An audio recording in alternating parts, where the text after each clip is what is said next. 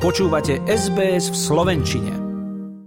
Náš program sa blíži k záveru, ale kým sa na dnes rozlúčime, ešte by som vám chcela dať do pozornosti článok na našej stránke, ktorý sa venuje poskytovaniu prvej pomoci. Červený kríž totiž pred 5 rokmi publikoval štúdiu, ktorá Austráliu dáva na absolútny chvost sveta.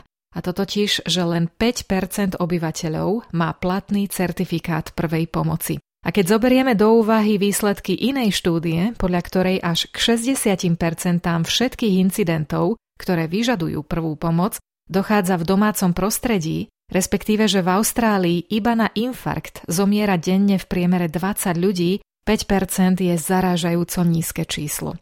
Údajne len menej ako jeden z troch ľudí by na pracovisku v prípade núdze dokázal pomôcť svojmu kolegovi. Len menej ako jeden z troch ľudí. A tak zdravotníci volajú po osvete a pripomínajú, že kurzy prvej pomoci sú dostupné v najrôznejších formách, dlhšie či kratšie, prezenčné či prostredníctvom videí a webinárov, šité na mieru aj pre tých, ktorí by ich mohli potrebovať pri získavaní zamestnania. Nájdete ich podľa svojich potrieb a rozpočtu v každom meste a časti Austrálie a prevádzkujú ich tak štátne organizácie, záchranári St. John Ambulance alebo vodní záchranári Surf Life Saving, Royal Life Saving, samozrejme Červený kríž, alebo aj oddiely záchranárov v jednotlivých mestách a potom aj súkromné firmy. Bez ohľadu na to ale, či si vyberiete štátnu či súkromnú firmu, ak má štatút registrovanej školiacej organizácie a riadi sa smernicami ARC, bude to určite dobrá voľba. ARC je skratka pre vládny výskumný ústav, ktorý v tomto prípade vydáva smernice, ktoré sú postavené na najlepších dostupných informáciách o rôznych typoch prvej pomoci.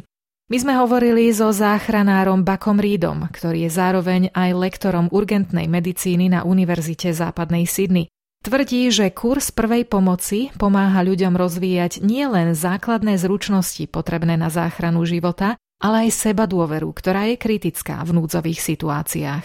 Ak je niekto vážnejšie chorý alebo zranený, je dôležité reagovať rýchlo ešte pred príchodom záchranárov. A počas kurzu vás naučia práve to, ako postupovať pri zástave srdca. Resuscitácia, teda masáž srdca a dýchanie z úst do úst, sú hlavným prvkom všetkých typov kurzov. V roku 2019 sa náhle a mimo nemocnice zastavilo srdce viac ako 26 tisícom ľudí. Až tri štvrtiny z nich boli vtedy doma.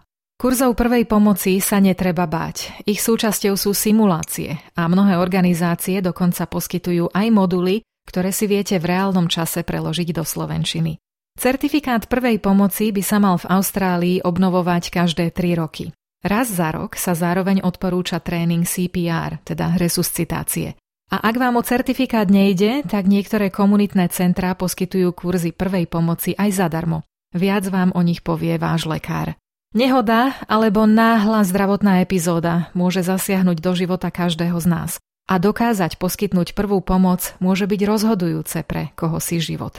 Prečítajte si o tom na našej stránke. V článku ponúkame aj linky a kontakty na organizácie, ktoré ponúkajú materiály na stiahnutie.